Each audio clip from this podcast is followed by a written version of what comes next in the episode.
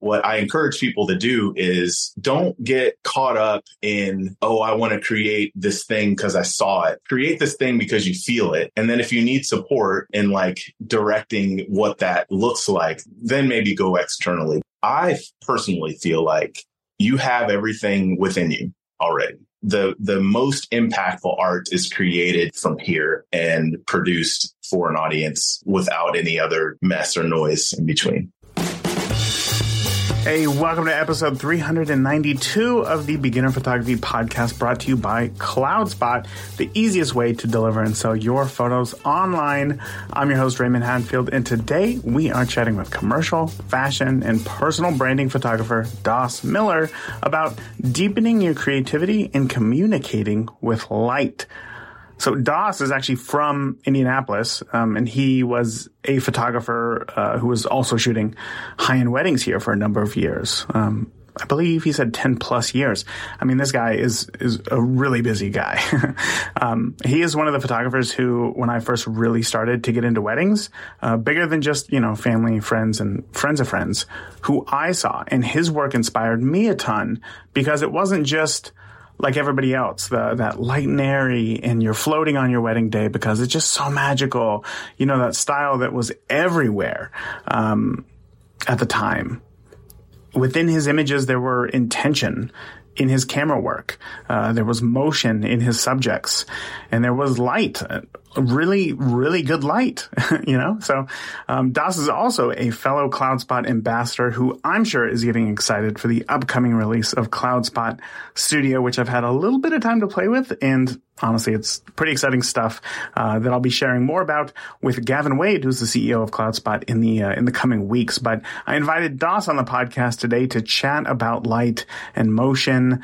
Um, but it quickly became clear that the level that Dauss introduces creativity into his everyday life, I needed to kind of uh, change the direction of this uh, episode uh, because, in terms of photography, he creatively uses light and motion as a major tool to communicate. Now, if light and creativity and optimism are important to you, then you are really going to love this interview with Dauss Miller. So let's get into it. I want to know when did you know that photography was going to play an important role in your life? Wow. When did I know photography was going to play an important role in my life? Like probably six, seven years old. Um, it was one of those things that, that was just kind of around me. Um, my, my, it was a part of my dad's business. He was, he's a, a hyper successful, um, s- serial entrepreneur. Um, and a lot of technical business. So he was he's a, a, a, forensic locksmith and a forensic photographer and a private investigator, like arson investigator, and, and all of that. So there were always cameras around, um, always you know technical equipment around, microscopes and all kinds of stuff. You know, um, so I think once I realized that that wasn't a part of everyone's you know, existence that get is like, all right, this is special kind of thing. Um, so that coupled with my older brother, um, um, Herb Jr., he was a visual artist. He would draw and paint and um, p- colored pencil drawings, like like photorealistic stuff, is what you know how I remember it. And I was just always blown away by that. Um, so then my other brother Steve was was like in into mechanics and he was into photography too in, in high school. Um, so my brother's little context, my oldest, uh, my next sibling up is 13 years older than me, 13, 15 and 16 years older than me. So when they were in high school, I was like, or beyond, I was, you know, itty bitty. So, um, I remember being really young, I don't remember what what age exactly, but there were you know studio lights in the in the the family room, and there was a dark room um, in the back part of the the downstairs, like a wow. uh, you know process film and and prints. Um, so it was just it was just there. So it was always something that I would dabble in, um, you know, from the age of six, seven, eight, nine, ten, you know, years old. Um, I always had my own camera, you know, so so it, was all. So being around the uh, you know just being around cameras, being around lights, being around people taking photographs. I understand how that can uh, start to spark that interest, you know, in a kid. Um, but when did it go from you just seeing these things to you realizing um, what you could create with a camera? Yeah, it was probably high school um, when I really started to see the impact of what I could create for the audience that I would create it for. Um, like photographing friends um, doing the things or whatever, taking it on the the band trip, you know, to Disney or whatever it was. Um, getting to see people's response to the photos that I would take, um, and it made me feel like I was doing something extra. You know, like seeing someone's response um, to an image that I took that was that was over and beyond anything that they would react to in anyone else's snapshots or anything um, made me feel like all right i've I, i'm able to do something special here. This is this is something that i i get to to focus more deeply on. Why do you think your images elicited more of a expression or emotion out of people than other people's snapshot photos um, I, I think it's just my general background in the arts. Um, I, I was I think sparked from my oldest brother. Um, I always loved art and had just an understanding of of you know all the fundamental uh, pieces of art what make what makes art impactful to people like composition and color and contrast and all the things um, and it and I think since it was just a slow natural progression photographing and um, as I dabbled in other arts, sculpting, painting, and and music, and all the other things, it was just something that I was able to to use my creative vision with to you know into photography. So, um, so yeah, I just kind of had had a, I'd say a pretty firm foundation in and just general knowledge of of impact creating impactful art. There's a, there's this term uh, that uh, a lot of people when I when I bring it up they'd never heard before, which is just visual literacy, right? Just just knowing what it is that you're looking at and why you like it, being able to pick apart a part of an image. Um, because I think you know for for new photographers it's so easy to just see an image and be like wow that's great and then move on to the next one and be like wow that's great and not know exactly why um, mm. but it sounds to me like just being surrounded um, in that environment where you were in art were you acutely aware, do you think, of um, those elements? Like you said, you mentioned the contrast, the color, things like that. But when it comes to, say, the technical aspect of the photography side, things like composition, um, uh, paying attention to light, do you think that those came naturally to you as well, or did you struggle in certain areas of those? Um, I, I do. I think they kind of came naturally because I I remember later in my career where um, where it's like, oh, I need to f- uh, focus on this particular thing, like lighting. I need to understand where light's coming from and how it impacts the scene and the direction of light and all the things. It's like, I've already been doing this. I've already been, you know, this has already been a part of my process, but I just didn't, I didn't know it. You know, I didn't know specifically what I was doing. Um, but it had visual impact. So it was something that was that would determine like what my angle was or or you know which which direction I would shoot it from or um, if it was a person which direction I would ask them to turn their face or you know things like that. I didn't really know why. Uh, I just I just knew and it felt right. So once I did dive deeper into the technical parts of photography it's like oh okay that's why I was doing that thing you know? Um, so yeah um, it, it's it has always kind of I don't want to say it's come easy for me, but it's you know it's it's just a, something that's just within me. I think. Yeah, uh, it's. I think a lot of photographers are going to resonate with that because we all love to create images, you know. Um, but as you said, it's not. It wasn't. It didn't, doesn't come easy. There is always a lot of work that is involved. Um, so I appreciate you saying that because sometimes it's it's hard to look at somebody's work and think to yourself, "Wow, how does that not come easy to them? So to hear you say that is uh, is I'm sure very appreciated by a lot of people. Uh, so when did awesome. photography turn into um, a career for you? Did you know in high school that you wanted to be a photographer as a full time job?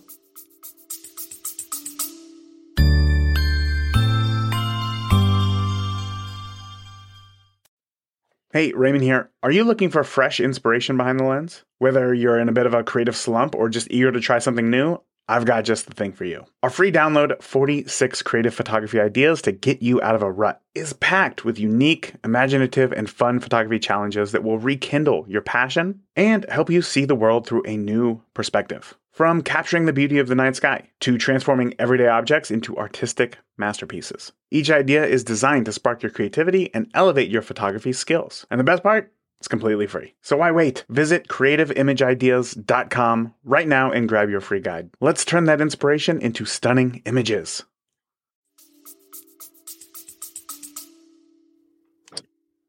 I, I wouldn't say that I knew I wanted to. I knew that it was something I felt like at the time it was it was a fun creative thing that I could do that I could that I could share with other people. Um, so with that, I was open to requests. So I, you know, a, a, lot of my friends wanted to try modeling, or um, you know, honestly, what started my career uh, was one of my friends got married super young. Um, I think like 18 or 19 or something, and I photographed their wedding at the park, and um, that just kind of you know starting from there, and then uh, more people asked me to do the same, and one after another kind of snowballed into becoming a wedding photographer. So um, over over several years, um, so it was kind of something I just just kind of fell into. Really, wow. it was just something that I was doing, and then it just became requested upon requested upon requested, and then all of a sudden I'm making it official but it, yeah, but at some point you have to make that distinction to say, okay, I'm not going to take these odd jobs while I shoot my friends' weddings. I'm going to make this an actual thing. Um, okay, all right. When, when did yeah. that happen? When did that happen? Okay, so so I was shooting uh, weddings and really anything that came along for the longest time. Um, I always had other jobs, always trying to find myself in other ways, other career paths. Um, not really the kind of person that works well under someone else's structure and order and all the things. Um, so I had a lot of jobs, a lot of experience, a lot of things, you know, corporate and and all the all the stuff. Um, I did end up finding a job that I loved. Um, I was I became a district manager for an ice cream um, company. I've, ice cream. i am still. I'm like I don't want to say I'm addicted, but man, it's it's like your thing, the huh? best thing in the world. um, so I was working for them, and um, I I ended up losing that job. Um, this is I've I've been in lots of interviews and stuff because it's a big part of my my story. But um, long story short, I was victim a victim of identity theft, um, and I, I ended up losing that job. And um, really, at the time, after trying to get other jobs and no one would hire me, I didn't know why. Um, photography just made sense to focus on. So um, I had a period of like four years where it was just like, I call them my compression years, where I wasn't able to get a real job. And I had, you know, I had my youngest or my oldest son at the time and trying to figure out how to manage and take care of care of him and and figure out what I'm doing in life. Um, so in that time, I learned how to be a bartender. I, I took, I went, used my last remaining funds to go to massage therapy school. So um, I was doing massage and bouncing at a bar and um, and shooting whatever I, I could. Um, I had my equipment stolen. It was a mess, like just Jeez. a messy period of time. Um, closing out that period, uh, I went. Uh, I got pulled over because my license was suspended, but I didn't know it uh, for failure to appear to a court date I didn't know anything about. I went to jail, spent three days in jail. Um, and then uh, through that process of calling my dad and and him calling his attorney and figuring all that out, we discovered the identity theft and that all of this four or five years of time that I just thought was horrifically bad bad luck. There was a, a thing going on that caused it. And it wasn't me. I wasn't a bad person. I wasn't being punished. So once I got out of jail, I was like, I'm not ever working for anybody else ever again. Never. I'm never going to put my own faith and my own, uh, you know, trust and and where I'm headed and why and how. I'm not going to make anyone else any other money unless I'm in philanthropy and giving it, you know, or or um, something like that. Like I will work for myself from this day forward, and that was 2010. Um, My gosh. When, when that, do you think how interesting, first of all, and how unfortunate? Um, do you think obviously photography had been an important part of your life before that, but do you think if that never had happened, if identity theft didn't happen to you, you didn't go to jail, you weren't losing out on these jobs, do you think that you still would have become a professional photographer? I think so. I do. I think so at some point. It probably would have been a more gradual entry. There probably would have been a boss that rubbed me the wrong way or some kind, you know feeling like because i worked for other portrait companies. Um, i worked for Lifetouch and did did you know school photos. I, I worked for the picture people. I was a manager at the picture people in the mall um, and all the things. And it always felt like i'm coming in here shining and making making this you know impact with portraits. And I get this measly salary, you know, and I can barely take care of my my family. you know, it's like I could do this on my own. So it was always in my, you know, always in my space that it was a possibility. Um, but just having having a catalyst to like, you know, force that force that decision. Um, I think it would have happened at some point. Yeah. No matter what.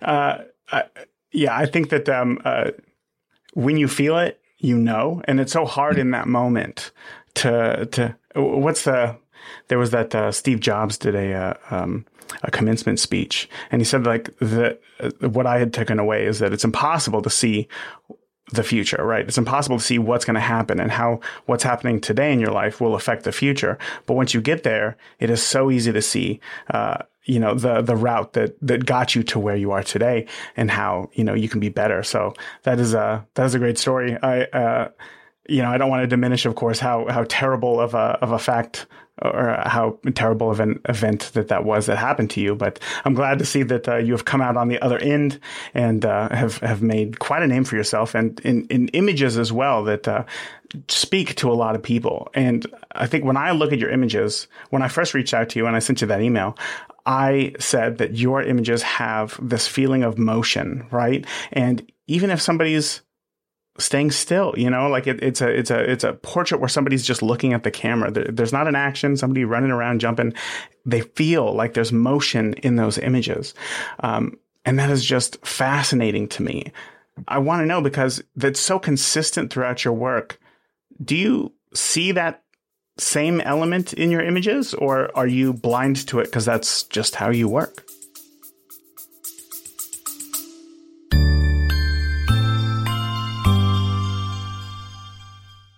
Here's the fastest way to start making money with your photography. Head to deliverphotos.com to sign up for a free CloudSpot account. There, you can create a digital storefront to sell your prints in just a few clicks. The most popular print sizes are 4x6s, 5x7s, and 8x10s, so be sure to offer those. With CloudSpot's global markup tool, you can create profitable pricing without any guesswork. Now, when you send a client their gallery, surprise them with a small print credit to encourage them to purchase additional prints. Look, CloudSpot really is the easiest way to deliver and sell photos online. So grab your free CloudSpot account today by signing up at at deliverphotos.com now. Um, I, I'm motivated by it. I like that's every image that I create. That is my goal.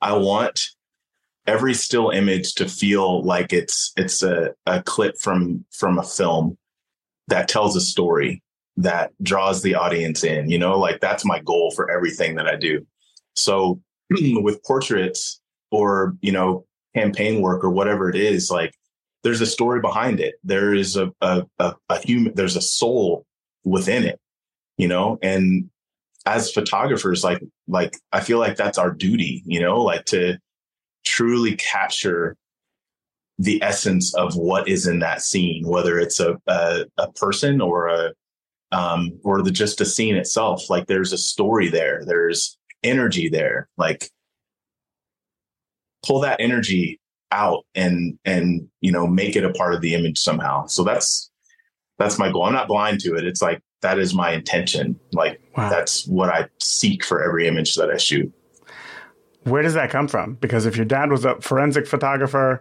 you know, had microscopes, that's not exactly storytelling in the traditional sense. So yeah. Where do you think that came from? Honestly, and this is a, a fairly new discovery for me. Um, it's like since I've gotten to Austin, and most of my clients are, uh, and, and, my wife included, I've, I've uh, we've been together now for six or six years. I, excuse me, let me do the math really for a little while. Um, she was she's in the personal development space, and and and I was kind of new to that uh, upon meeting her. But since moving to Austin, most of my clients are in the the personal develops personal development space. Um, so I did a mastermind um, with Garen Jones, who became one of my one of my most awesome clients here recently, um, where we kind of dove into like inner child stuff and um, discovering like you know what brought us joy and and all the things and and also you know childhood trauma stuff and all of the things that you know create blocks for us and all all of that um which you know was fairly new for me in that in that way. So as i said before i'm the youngest of of uh four total.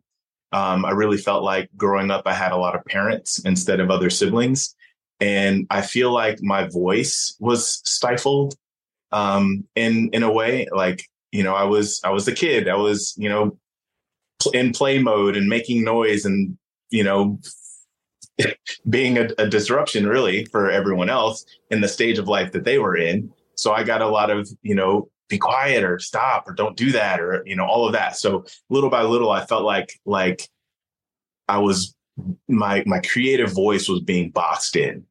So I think my visual arts and and my and I'm a musician as well. I play drums and um, have um, written you know music um, with other instrumentation as well. been in bands and all the things. Uh, I feel like my express ex- my being in the creative space is how I'm able to freely express. So um, I think that comes through in what I do, like because that's like my outlet. that's the way I get all the I connect with with what's outside of me to what's inside of me. Does that make sense? Oh wow. Yeah, I connect with what's outside of me to what's inside of me. Yeah. You know what I love about that is that you're the only person who can create your images. Because you're the only person who has your life experience up until this point and mm-hmm. everything mm-hmm. you're the only person with your brain who has interpreted everything that has happened in your life the way that you have right and you use all of that information to create images that are uniquely your own uh, mm-hmm. did you ever feel I know that it's uh, common in photography, especially when you're starting out. To if you don't know how to shoot, what to shoot, you look for inspiration for other photographers, right? And then we emulate their style until we can kind of create our own. Mm. Did you go through that same phase, or right from the get, you're like, I'm just you going to shoot what I want to shoot? you know, I can't say that I didn't didn't seek inspiration through other artists because I certainly did. I don't have any specific names or artists that I would that I would say. It was more I think it was just more general understanding of of what's what's been possible. Like you know what what is creatively possible? Um and do i have to do i have to allow that to set a boundary for myself? Um yeah uh, yeah. I think a, a lot of things in cre- in creative spaces it's like everyone has a, a has creative capability right some people are just more tapped in with with what they're capable to do. Um, and then even beyond that like being able to visualize something and then be being able to take it from just a just a, a vision of vapor and making it something that everyone else can see is a is another set of skills. Um, so i think i just developed a my own style based on understanding what that range is, you know, um, for myself through understanding other other creatives. I see. I see. Um, I find it hard. I wish, like, that's probably my least favorite part about talking about creativity is because it's so unique to everybody else. Um, and I know personally, I love to look at images with intention for what I'm looking for inspiration on, but I can't just look at all sorts of images because it becomes overwhelming and I almost lose that spark mm. for photography. For sure. But if I look at all those same exact images, looking for an exact, like a specific element that I'm trying to work on, whether it be light or uh, use of color, uh, emotion, anything like that, suddenly all of those images become uh, compelling to me, and I can use that mm-hmm. as fuel. Um, yes. Whereas other people, it's it's it's not the same. Some people, I think it's David Duchovny, who's like the best photography school in the world. Is here's a hundred rolls of film go out and shoot. Don't talk to me till you you know you've shot every single one. Don't look at any photos right until until you've shot them all. Um, obviously, talking about that the whole self expression element of it, um, or um, um self um, um, discovery element of it, and that's hard.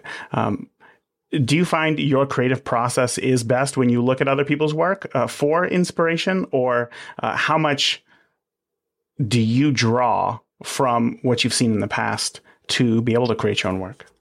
That's a great question. Um, and I speak speak a lot into this in my education um, for creatives.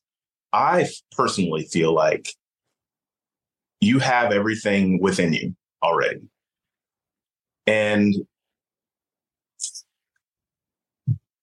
whatever modality we choose as a creative, whether it's a camera or a microphone or um, a pen to paper, um, impacting other people with with what's in us. The more we stack in front or in between what's in our heart and the the ears and the eyes of the audience that we're presenting to, I feel like the less impact it's going to have. So to answer that question, I just like to clear my space and like create from here I like to create from right here.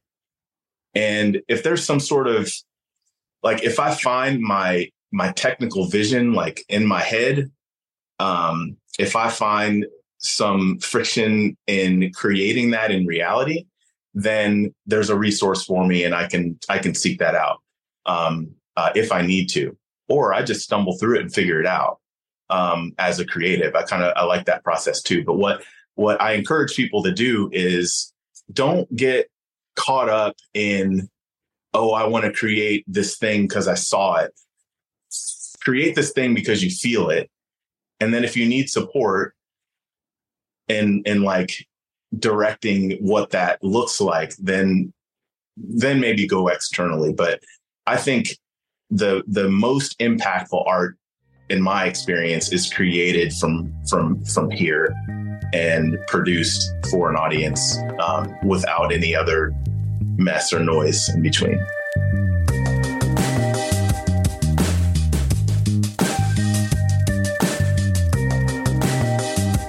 Wow. Do you think that could be done in the early stages of learning photography, or do you think that can only be done once you truly understand the tools that you have in your hand?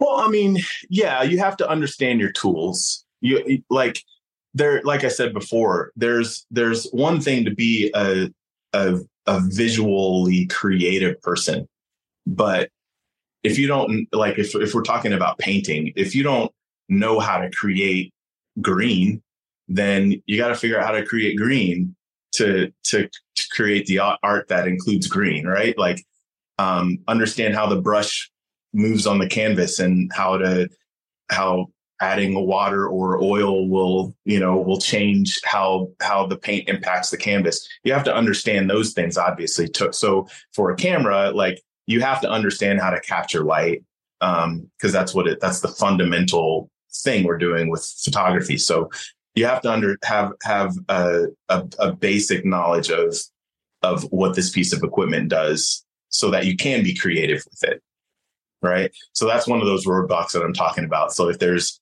a creative vision you have and you're like, oh crap, I don't know how to how to capture that necessarily, um, that's when you can use an uh, external source to get to that point. So yeah, I'm not saying like don't go read a book or don't call anyone or don't look at other art. But um, but yeah, technical knowledge is you know is a part of the process, of course. Then let's flip to the other side of the coin coin here. Because obviously you can't know everything about a certain aspect of photography. So how do you know that you know enough about something to be proficient in it? Um, I think when you Hmm, that's a good question. Because even sometimes now, like you have something in your head that I think there's just an under, you have to have an understanding of the creative process to understand that at some point the creation takes on a life of its own and it's no longer going to be completely married to what you originally came up with. So is that deviation because I don't have the technical capability? Or is that deviation because this creative piece of art is now its own creative piece of art that's expressing in its own unique ways? Because it's not just you and your imagination that it's playing against, it's playing against, you know, real space and, and time and, and mood and all the things. So, um, I think that line has to be like, do you do you technically understand your your tool enough to capture like with a camera can you capture an image and in under certain circumstances? Can you do that? Can you take your camera walk outside with no matter what the time of day is or what's in front of you can you capture an image that that is is technically sound and has impact? You know um, can you do that? Then you can you can really do anything else at that point. Um, can you step out at night and do the same thing? Can you step out and capture something moving moving? You know, um, I think that's that's the point where you can stack on top of. So it sounds to me like uh, you believe that we, according to your definition, there we most people are probably ready sooner than they think that they are. Oh, for sure. Uh, yeah, for sure. I guess now it's just figuring out how to convince people that they are ready, right? To get them out yeah. to shoot. That's the hard thing. That's the hard yeah. thing. We can give them all the information. We can have these conversations, but unless they go out and shoot, it's yeah. all for nothing. Yeah. Well, I don't. Uh, uh, I know that we've been talking a lot about creativity here, uh, and uh, and I really enjoy this stuff, but I do want to dig in more to to your photography. Um, um, so, can you tell me a little bit about uh, what it is that you're shooting today? Because you told me that you uh, started off shooting weddings. Uh, you moved to Austin. Let's let's hear about what your main focus is right now. My main focus right now is connecting with entrepreneurs, high level entrepreneurs that have um, usually uh, products or services that um, impact the world in a positive way. So um, that can be, you know, a, a, health and wellness product or service. Um, it can be anything in the personal development space that you know they have an audience that they're maybe coaching or or speaking to um, uh, to help move through trauma or make themselves a better person, whatever it happens to be. Um, I'm focusing on that because in the commercial space, it was um, it, like shooting for a, a, big fashion brand, contributing to fast fashion um, that you know maybe sold globally, but I didn't feel like I had. I, I didn't feel like I was making a, an impact with my with my skill and creativity. Um, so in my years of commercial photography and producing shoots and all of the things, um, I've, I've been able to create and offer now where I can pull in all of that experience and knowledge and expertise um, and do it on, I don't want to say on a smaller scale, like the, I guess the productions are smaller um, in general, but the impact is still, is still um, as big, but it's a deeper heart centered impact. So now I get to partner with uh, a, a, business owner or a solopreneur um, and create marketing images that tell a story to attract their ideal clients to their service or superpower. And you know that's how i i create impact. I see. So uh, is it um, uh, just to put a, a description on it. Um, is it portraiture? Is it lifestyle? Is it uh, what what are, what types of images are these? Well ultimately once a, once it's never the same because all people are different all businesses are different. Um, and what I'm loving about what I'm doing now is I get to tap into that individual person, the creator of the business or service, and highlight what makes it unique through them. So if that means that it's going to be strictly portraits for their campaigns and for their marketing, then that's what it'll be. If it needs to involve um, lifestyle scenarios, then that's what it'll be. If it needs to be like more editorial and storytelling, um, specifically, that's what it'll be. So I get to I get to flex my range of of experience and talents um, based on what is most needed for their particular campaign.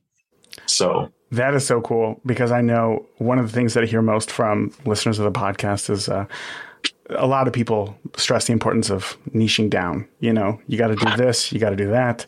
Um, but there, uh, um, worry is that um, they like to just shoot all sorts of stuff, right? They like to be, they like the idea of being a generalist uh, because it makes things more interesting and lively. And it sounds to me like uh, you have a really good blend of both right there. You know exactly mm-hmm. who your client is, but the style of photography that you shoot, or the type of photography rather, uh, varies. And I'm sure that that helps uh, keep things interesting.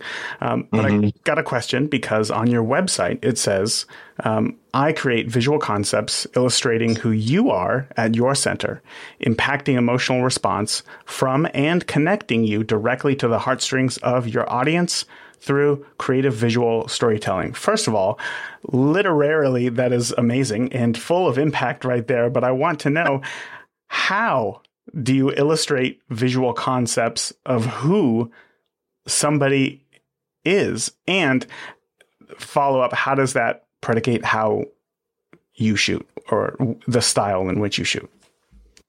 Great question. Like that is really the heart of my experience with a client. Um, i had two two creative calls. I call them creative concept calls. I had two before this today.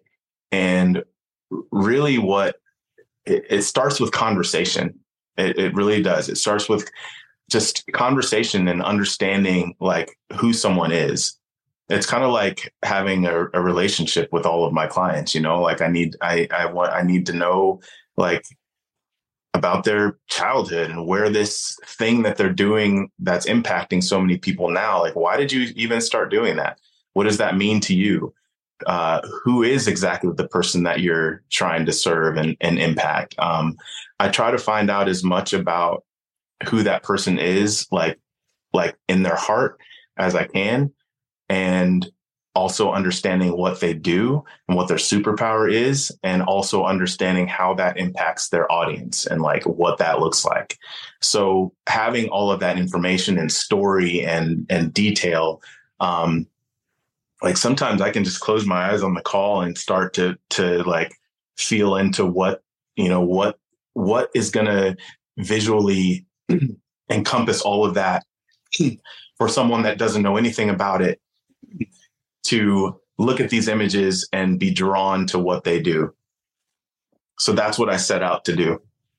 Um, so if someone is, uh, I don't know, uh, uh, in the personal development space and they they help um, they help women uh, lose weight, but to get them in the door. But what they're really doing is helping them, um, you know, deal with their emotional stresses and and dealing with life and um, transitions and things, so that they can heal the wounds that are causing the habits for them to to stay at this weight. You know what I'm saying? Mm. So creating images that um, that are like that that take their audience through an experience of of what it feels like to be on the other side of that. So it's it's really it's different every single time you know too. It's like because every individual is different. Every service is different. Every ideal audience is different. Um so i don't know. I just feel like that's that's my superpower. That's what i that's how i get to you know impact with my art. So I don't know if I answered the question or not. you did. You, you, definitely went deeper into uh, how it is that you do it, or or what it is specifically that you do. Um, but I want I guess I need a little bit more uh, pragmatic information here from you, which is, um, could you tell me perhaps, uh, you don't have to give client names or anything, but like in your head, can you think of a recent shoot of yours that is just your favorite? It turned out great. You were happy with it. Client was happy with it. It felt relatively smooth of a process. Can can you think in your head of a, a this session? Mm-hmm. Okay. Sure. Um, can you tell me what the client might have said on the phone that contributed to what was in the imagery? Um, sure. Um, so, um, her her business really, her coaching programs and all of the things that she has going on, it's really to support high level um, um, women in business to um, to combat burnout and to balance the professional career with personal um, life and figuring out that whole space. So um, I know that we're speaking to a high level audience, like you know, um, probably six, seven, eight figure uh, business, business business owners, um, and she wanted to draw them in with with an image that showed um, nuance and detail where case in point someone that that has money and understands like the the value behind some like an outfit that feels good it doesn't always it's not going to have like a brand across the front of it sure. it's not going to be you know like it's not going to be recognizable where you can go get this from it's going to it's going to it's going to look like it feels good. It's going to, you know, lay on the skin perfectly. It's going to feel amazing. Um, so the nuanced details were were really important. Like I I wanted to pull that in because it paints a picture without saying anything. So we I wanted to put her in a a killer tailored suit um, that was um, I can't remember what the fabric is. The uh, um, can't remember what the fabric was, but it's kind of like the fuzzy fabric. um, but I wanted her in this killer tailored suit with her hair pulled back and and just like like on point, where you would expect her to have a briefcase in a boardroom, um, you know, killing it in front of a, a, a huge board of decision makers. But instead of doing that, putting her in that space, I wanted her to be barefoot and in nature and grass to show that she can literally own the world with her power and impact um, and and be as as free and relaxed as as a person on the weekend going camping. So it's like her ideal client is going to see an image like this and and relate to the the visual of this really tight like styled outfit, but that's not the fabric that I would normally have. That's not the place that I would, that feels amazing. That looks amazing. I can relate to the piece that it looks amazing here, but not so much here right now. But that's what I want. I want the rest of that that kind of thing. Does that make sense? A hundred percent. Wow. Yeah. I uh, was able to paint the picture in my head and see that photo there. So that is uh, very helpful. And do you think, because uh, obviously, uh, you know, the, the person in a, a, tailored suit, but now out barefoot in the forest is that uh, dichotomy between the two things. Uh, do you find that you do that a lot in in your work? Is dichotomy a, a big part of, of your work? It is. Mm-hmm. Yeah, it is. It is. I really feel like it's a great way to kind of kind of ping pong ball someone into this into this desired right. result. You know, yeah. um, it's a powerful uh, without work.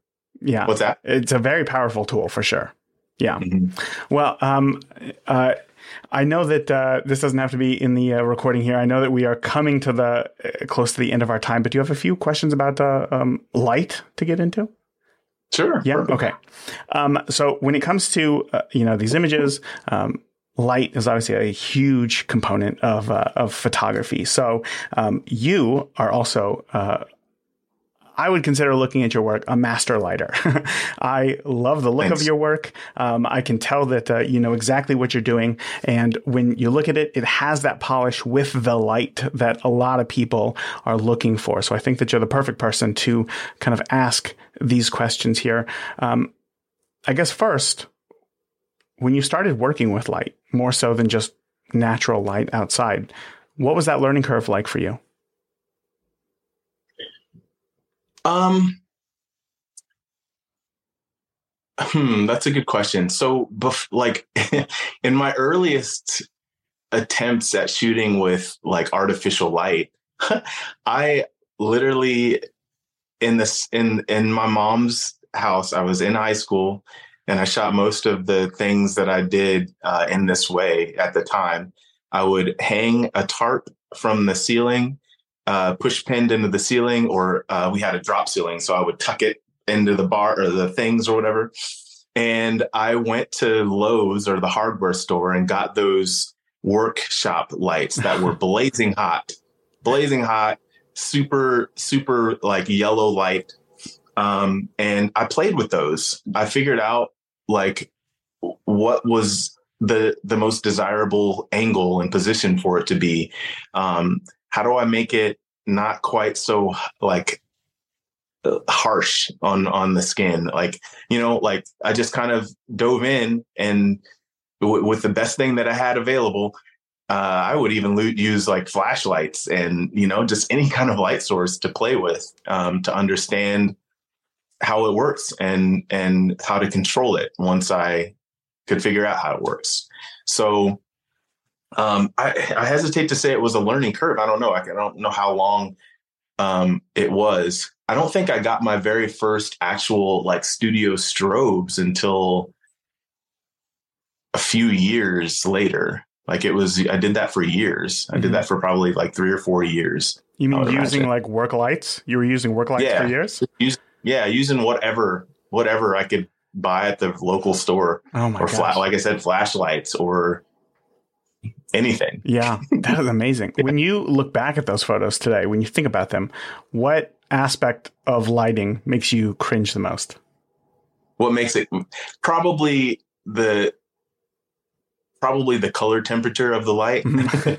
you know, like that has become really important because I like to be able to have control of all parts and pieces. So um, um, I actually did a um, a lighting, um, simple location lighting setups, but I but I like to challenge myself. So I did did one of the sets underneath um, underneath a bridge, like a, a, a, a, car bridge, but it had these huge tungsten lights underneath. So the super yellow, yeah, weird green yellow kind of cast, um, uh, and try to figure out how to make that work in an image with the portrait. So um, looking back on those first images, it's like, ooh, but it's probably a lot of of what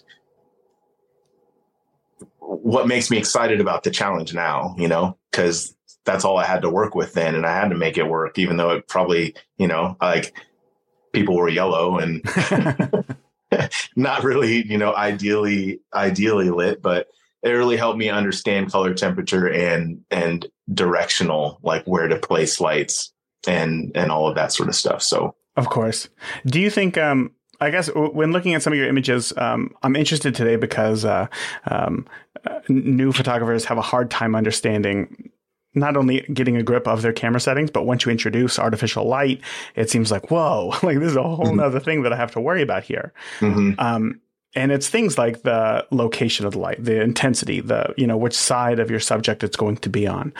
Do you find that for you, once you figure that out, um, I guess specifically, um, you know, say how, how, do you know which side of the person's face you're going to light? Um, is does that depend on the photo that you're shooting, or uh, do you as an artist have some sort of standardized. If I'm going to shoot this type of photo, this is my basic light setup, and then I just kind of tweak mm. from there.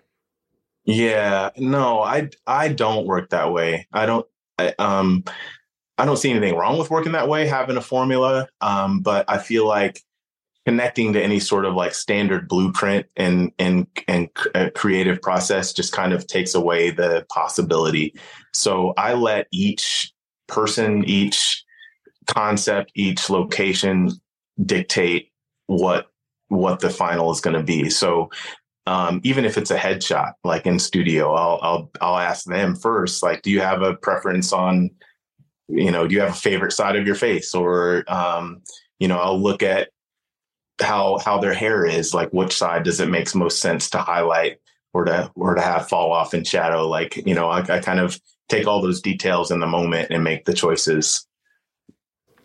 So when it comes to um, I guess how do you balance the uh, the uh, the scale of I'm going to tailor my photo perfectly for this person and I still have a creative voice that I need to use to express myself in these images. Does that question make sense? Um, give me a little more.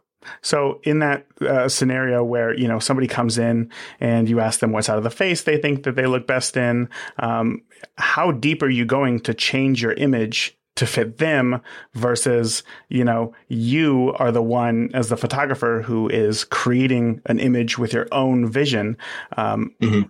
and you want to stay true to that but again you're also asking these questions to this person how, how do you balance yeah that? yeah well I, I think i think to be a you know a professional photographer you've got to depending on the scenario you've got to kind of find a, a, a place where all of that meets in the middle because um, ultimately i I want them to I want them to see themselves and be like, wow, that's me. That's me. And I love it. So understanding light and how it falls on the face, like, you know, I can ask them what their preferences are, but I'm the professional. They're not going to know exactly, you know, even what I'm doing after I ask the question. So, um, it's really for me to, to use, to be creative with still Mm. Um, um, but you know, use some of their preferences as well. Uh, so if if someone like just for instance has a bump bump in their nose, um, I'm going to know then that you know maybe an idea that I had, um, you know, to to recreate hard sunlight and have the light, you know, right above them and really high up. I probably can't do that idea now because it's going to highlight something that they aren't super fond of. So mm-hmm it's really just for for information so i can i can know how i can be creative with the light that was beautiful oh my gosh i don't think anybody's ever answered it uh, in that way um, you you use their answers to just as information to be more creative yourself yeah i gotta i feel like now i gotta think about uh, things a little bit differently with within that within that frame that is great um, Cool. Thank you for that. Thank you for that. Um, yeah. For for those listening who are you know they're going to go check out your instagram they're going to go see some of your work um, they're going to see your use of light and think this is great obviously this takes a lot of lights this takes a lot of knowledge this takes you know maybe a studio where do you recommend people brand new to artificial lighting get started what's the absolute basic easiest way to get in start and uh, make a noticeable impact on their images as far as light, mm-hmm. as far as artificial light. Mm-hmm. Man, I mean, I think lowest bar entry into understanding how to manipulate light is to just, especially if you're used to shooting natural light outside, is to go outside, get yourself a a reflector, um, get get a, a reflector and get you know some some f- white foam core um, 24 by 36 sheets and get some black 24 by 36 sheets and go out with the subject, whether it's a person or a thing, and put those mugs everywhere. You know, like really understand what lighting sources are uh, there are without adding anything. So is it the sun? Is it directional? It's like, you know, over here because it's afternoon, it's coming from here. So know that's your light source. Understand what you're standing on. Is that concrete? Is it white? Is it green? Is it a blacktop? what is that? Understand what that is and what it does, and then start adding adding the others. Add a add a, a piece of foam core over on the shadow side and see what it does. Add it to the light side and see what it does. Add it underneath to see what it does. You can play with things that don't cost very much to get a true understanding, and you can use those with clients as well. If you want to start talking about flashes and and and strobes and all of that, um, I don't know if we're if if you want me to talk about like Let's actual gear or what. Let's hear Let's hear it. Yeah. um, um, I so my my opinion in this space is fairly controversial, but but um, just because of of the price point of things. Um, so if if you're a, a hobbyist photographer starting out um, and you're in the learning phase, um, it, it's a little bit different than if you're if you're turning it into a business or doing it as a business. So if you're running a business um, or doing this for clients that are paying you, um, I feel like the dollars spent for equipment, that equipment should not be what I would call um, disposable. So, non disposable studio or or location lighting would be Profoto, would be Elinchrom or um, Broncolor or um, something in that space. Um, um, Godox and Flashpoint and um, any of your your like camera model brands. Um, nah, take the camera model brands back, but but like Flashpoint and Godox, those are super popular um, because they're they're less expensive, but I consider those disposable. Um, just because if you're out and about and the wind blows it over and it crashes on the ground, um, it's going to make more sense to just buy another one than to send it in to get it repaired. Um, and when you're doing work at a level for for clients, you're going to want something that is a little more dependable and has has you know the client services and all the things in line that um, can help you out when something like that happens. And repair is fast and it's fairly inexpensive in relation to what the equipment costs. So, um, but on the other side of that, if it's a hobby and you just want something that's great, that's going to be reliable and and do good enough for what you're doing, um, something on the disposable side is is a okay. Um, just make sure you treat it super super good, take care of it, put it in cases when you're not using it, you know, all of the things so that it lasts lasts long. Uh, you know the thing about light that I love is uh, that first of all, let me just say thank you for for sharing all of that because now everybody definitely has homework to go out and uh, do. Right? They know to go buy some foam core uh, and and just go outside and go test and and, and have a good time. Um, but when it comes to light, I, I, feel like it's one of those things to where um, um, all my life, I've I've struggled with uh, with my weight. There's been lots of dieting and all these things, um, and it's like whenever you start something, it's the worst. You hate it because it's such a big change. But after you you know you're into it and you're starting to see some progress, you're like, oh, this is not that bad. And as it continues, you're like, this is great. I can't imagine doing anything else.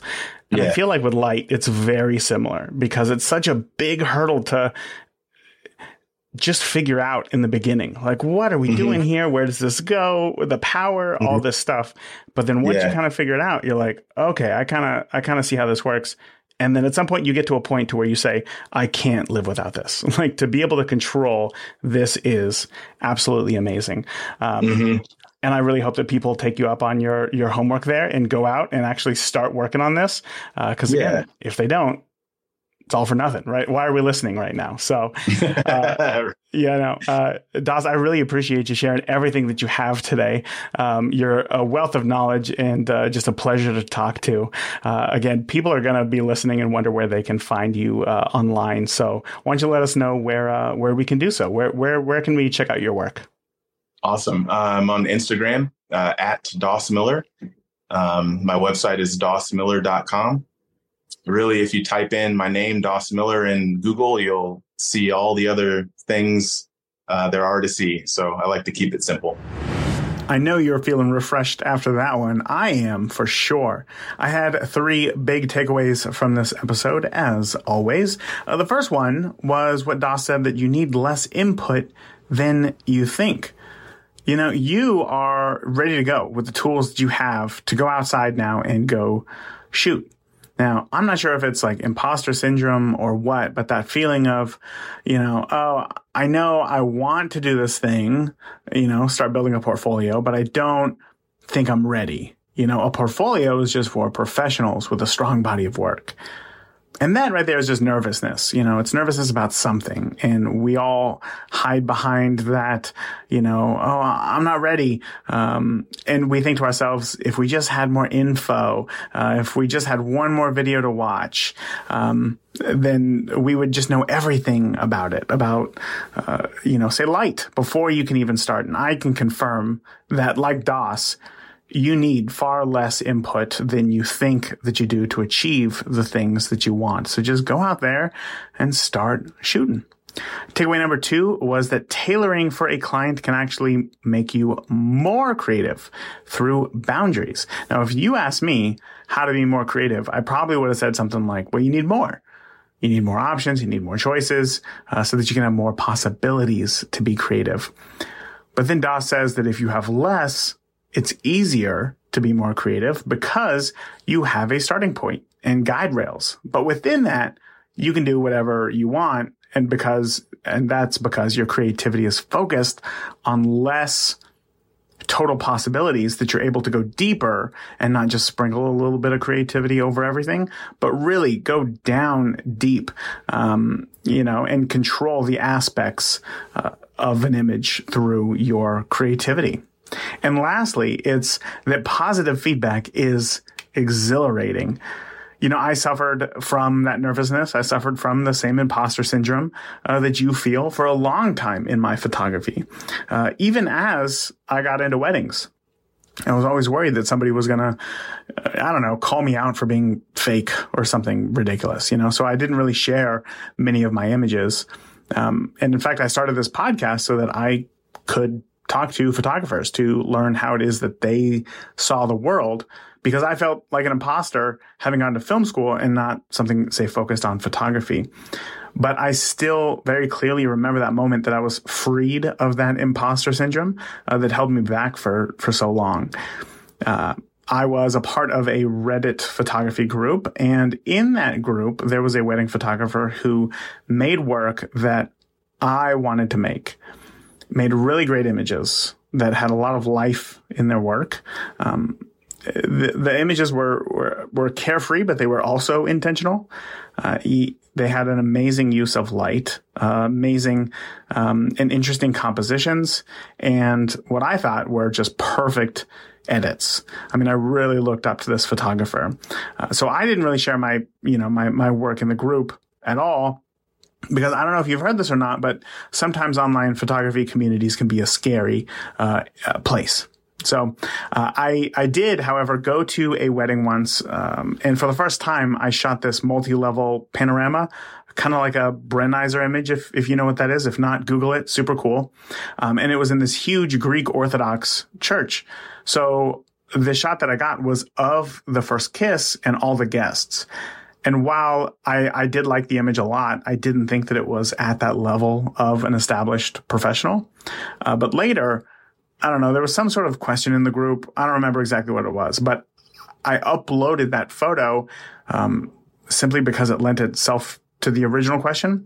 I didn't upload the photo for others to look at and critique the image or get feedback on or anything. But that wedding photographer who I looked up to saw it and they responded so overwhelmingly positive. I, I mean, I was, I was shocked. And at first I thought like, you know, oh my God, I, I, I fooled them. I, they think that I'm like a real, real wedding photographer. But, but second, it was that enthusiasm and positive feedback on the photo that gave me the confidence and encouragement to share more of my work, which allowed me to hear what others, you know, saw in my work which allowed me to adjust my shooting approach which allowed me to take better photos, which allowed me to be happier with my images, which allowed my clients to be happier with their images as well, which helped me book more clients. I mean, it was, it was really a cascading effect. It was, it was truly amazing to, to see from the inside. And because I've seen it, you know, firsthand, how much positive feedback can help you grow, uh, especially when you're, when you're new and you're unsure about what others would think about, you know, your shooting style or technique or whatever. I take that exact same approach within the beginner photography podcast community. You know, people have left the group because it's quote unquote too positive. Because I don't know, I guess they apparently wanted to be knocked down a peg or two. I'm not sure. But after you learn how to use your camera and your settings, I am a believer that the best way to learn photography, which is light, composition, moment, storytelling, everything else that's not your camera settings, is to get better at the things that you're good at, not to get better at the things that aren't perfect. But again, to get better at the things that you do really well. So when I look at images within the community, yeah, I focus on the things that you did well to encourage you to do more of them. Because your style in photography can't be manufactured. It is organic. It comes from within you. So when you get the encouragement to go deeper into the thing that you already naturally do, well, that's how you start to build a foundation for your own personal style in photography. So why don't you come join us in our private beginner photography podcast community? Because it is a community that is free of ads, free of politics, free of just that noise of social media, and it's free to join. So come join us today. We'd love to have you, give you some of that positive uh, encouragement. So go ahead and sign up at beginnerphotopod.com forward slash group to join. Again, that's beginnerphotopod.com forward slash group. And again, it's that, it's that positive encouragement, but don't get that confused with, you know, being delusional about what could be fixed within an image because there is a lot of that that can be done, just done in a, in a positive way. That is it for this week. I want to thank you again for tuning into this episode of the Beginner Photography Podcast brought to you by CloudSpot, which is the easiest way to deliver and sell your photos online. You can learn more about CloudSpot and grab a free forever account by heading over to deliverphotos.com. And remember, the more that you shoot today, the better of a photographer you will be tomorrow. Talk soon. Thank you for listening to the Beginner Photography Podcast. If you enjoy the show, consider leaving a review in iTunes. Keep shooting, and we'll see you next week.